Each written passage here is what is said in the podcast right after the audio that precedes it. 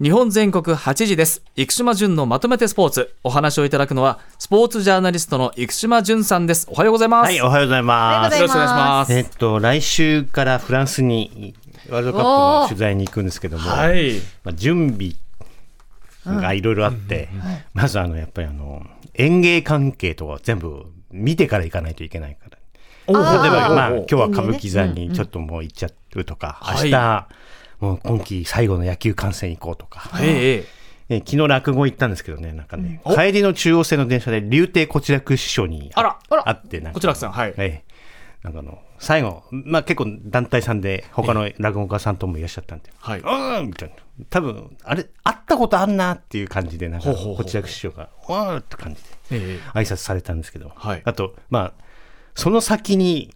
旅の準備もう5年僕はあの海外行ってないんでええコロナ禍の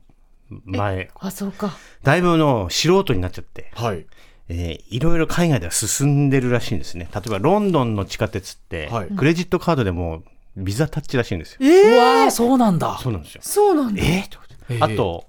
えーつけた方がいいですよって言われたのはエアータグ。エアエアータグ。あのー荷物にはい発信機みたいなのを、ああと、財布はいとかにもつけ、あうんうの、んカード型のものなのかな。あ。ありますありますねシュッとすられた時にピピッとわかるってことですかあ、あの、どこに行ってるかあ、がそういわうことかじゃるなっく。ていう。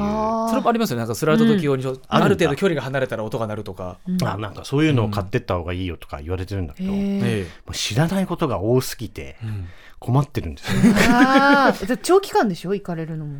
ね。まあ、最低40泊ぐらいのそう感でじですすよよね。ねっていうのであのまだ何もしていません、まだこれからですね来これか週らでですすよね。もうで何を持っていくかとかもね間に合うかいろいろありますからね来週のこの時間はフランスからお送りさせていただきますフランスからすごいさあそんな中ですよまずじゅんさんが取り上げるのはこちらですバスケットボール男子日本代表ワールドカップで2勝いやーはいどうですかバスケ部出身の赤荻さんとしてはいやーまさかまさかの展開でもう漫画みたいでしたもんね、展開がそうそうそうそう本そう特に、はいあのまあ、フィンランド戦とねベネズエラ戦は、あ第4クォーターに一気に逆転するというようなはいあーまあ、劇的な展開でね、2勝ということになって、えー特にベネズエラ戦、えー宇都宮ブレックスだよね、今ね。はい、そうです今ね、うん栃木じゃない、宇都宮ブレックスだよそう宇都宮ねブレックスか。なえー比江島、スリーポイントが7分の6って普通、ねえ。そうです考えられないですよね。はいスパスパ決まってましたね。あーっていう感じ第で、 4クォーターがはいね。第4クォーター4分の。の4ですから、気持ちよく。ねはいで、河村22歳、は、はいいいちょっと今までのポイントカードと次元が違う活躍してませんかやーね富樫選手とかもすごいですけどあのそうシュートするときに、うんあの高さでブロックされないようにこうポンってこうあやりまし放たり投げるみたフいロータなーねねそうそう、はあれがあすごいれなも高校時代から割とはねい、得意はいでやってましたけども、えええーなんかあの、1990年代から、まあ、バスケット見てると、日本が国際試合で勝つのなかなか難しいんじゃないかって、あの、多分、冗談世代の人たちはそう思い込んでたなっていうの、これ反省で、ええあ、もう全然今違う。あもう、今から見始めた人は日本強いっていうふうに。うんこれ、あの、ラグビー日本代表と一緒なんですよ。うんうん2015年以前からずっと1990年代から見てた人は、オールブラックスに145点とか取られてたから、えいつそうなるかわからないっていう恐怖心があるんですけど、2015年以降の人は、いや、日本強いっしょみたいな雰囲気で見てるから、もうこれ、発想の転換が行われるから、えはい若い選手たち、マインドセット変わってきますよね。ああ、うんこれからの世代の人は、えもえうあ、勝つのは当たり前っていうところになってくるから、多分まあ、2、30年後また違う光景になってるんじゃないですかね。そんな気はしますね。えーでもあの、本当に、いい勝つために必要なことって、はいディフェンスと、まあ、トム・ホーバスヘッドコーチが言う通り、スリーポイントシュートの確率なんだなというふうに思いました。はい目標は40%。うんこれね相当高いですよ、で、あのー僕が一番大好きな、はいえー NBA プレイヤー、ステファン・カリーの、はいつえー生涯通算で42%なんですよ。だからカリーぐらい入れろっていうのがトムの要求なわけですが、はいえーこの3戦見てみますと、フィンランド戦はー39.3%、28分の11。富永が頑張ってたよね。はいうはんはいえーオーストラリア戦は29.6%、はいうんでベネズエラ戦は34.3ということで、まあ、一応30%台、3分の1以上、はい33以上は決めたら、まあ、勝負に絡めるかなっていうところかなと思うんで、えええー今夜のおー8時10分からカーボベルデ戦、カーボベルデえー僕初めて今回の大会で、えー知りましたあの、うんまあ、あこういう国もあるんだなと思うんですけども、まあ、日本は勝てば、はいえーパリオリンピックの出場権獲得なんですけども、はいえーカーボベルデには2メーター21センチの選手がいます。そうなんですよ2メねーター 21? はい、はいタバレス選手ちょっと、は31歳でかいですよでかいですよ河村選手とどのぐらい差があるんだって40 40 40センチいやもっとですよもっ50とあセるかンはいチぐらいあるんですか、うん50センチぐらいありますい、やも50手広いたらもっとですよだかーらそうですよね、はい、ううんウィングスパンがレンねグスパンはい手を広いた広さでも長さで速すさねで切り抜けていくんで、というふうに期待したいのと、あともう最近富永の顔見るとねやっぱりねかまいたちの山内言さんにわれてしまかすね見えないですようね。ん、山内さんそっ山くりっす内ねさん似てますねびっくりですよね。でもいつもニコニコして楽しそうですね はい富永。富永選手、ね高校時代からそうですあやっぱりそうです。そうですニコニコしてました、えー、まああのお今日大一番なので、えーぜひ応援したいと思います。はい。はい続いてはこちらですラグビーワールドカップが間もなく開幕はい。えー、来週のこの時間には開幕戦終わってるかな。うんフランス対オーストあごめんなさい。フランス対ニュージーランドニュー。ジーランドはいえーホスト国ですよ、ホスト国フランスが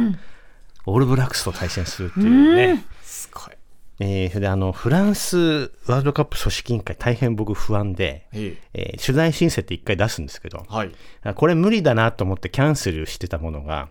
なんか認められてたりするんですよ。えもういい加減なんですよ、結構。ええなんか来たのもすごいうん急だったって言ってましたよね、急ですねですよ、あの、日本のものに慣れてると、これ本当ダメだなと思って。あの、フランスに詳しい人に聞くと、現場での交渉ですっていうふうに、うわえー聞くので、ちょっと頑張っていきたいなと思いますけどーも、ねえーワールドカップ、えー戦前の予想では、まあ、あー日本、先週もね、イタリアに負けてしまったので、はい厳しいというふうに、えー言われております。あれ初戦が初戦はい、えー初戦9月10日、あーチリと。チリまずえチーリ対戦することになってます。チリは初出場ですね。ええーまあ、参考までにランキングを紹介しますと、日本が14位、えーチリが22位です。ほで、えーグループ、えープール D の中ではイングランドが世界ランク8位、アルゼンチン6位、サモア12位ということなんですけども、うあれでもランキング的に見たらなんかチリにチリよりまあ、もチリには勝って、しかも4トライ以上で勝ち点5っていうのが、まあ、これはマストですね。うあんで、2戦目のイングランドがかなり大一番になりそうで、えーイングランドはこの前、えーフィジーに負けてました。ーへええーフィジーは史上初めてイングランドに先週勝ったんです。ほう、ええええで、イングランドメディアは大騒ぎになっていて、はいえー大丈夫かと黄色じゃなくこれは赤信号だみたいなことになっててで、黄色と赤っていう話今しましたけど、あのレッドカード一発退場と、うんイエローカード10分間の一時的退場っていうのが今大会は非常に注目されていて、まあ、えーリーチがね、えー強化試合の中で退場して、あと2試合出られなくなったっていうことがありましたけれども、はいえー頭部の保護のためにね、えー例えば肩が頭に入ってしまったっていうことになると意図的ではなくても退場になるっていう流れになってるんですね。だか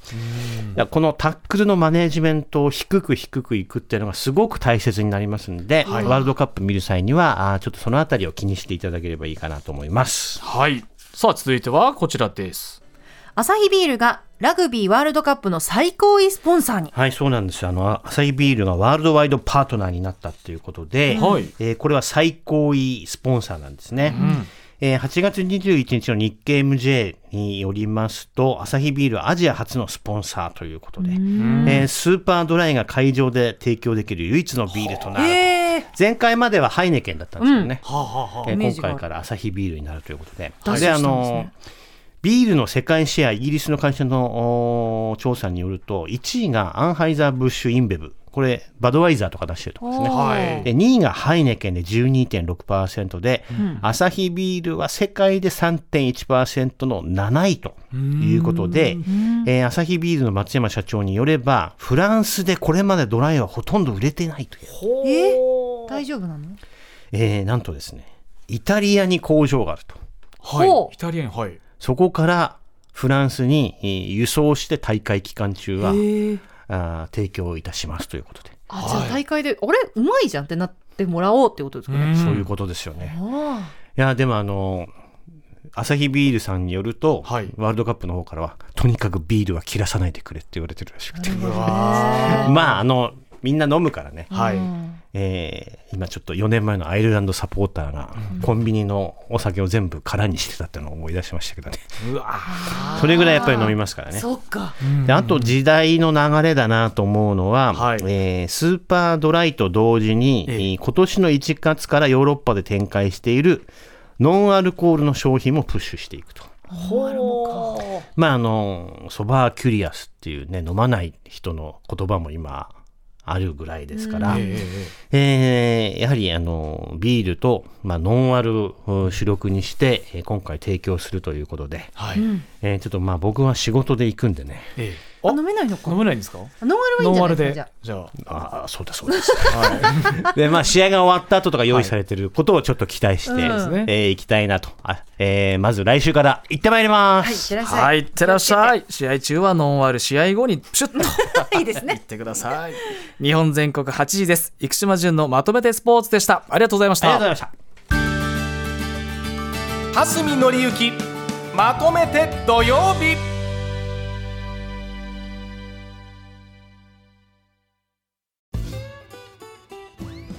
パンサー向かいのフラット木曜日のパートナーを担当する横澤夏子ですバタバタする朝をワクワクする朝に変えられるように頑張りますパンサー向かいのフラットは月曜から木曜朝8時30分から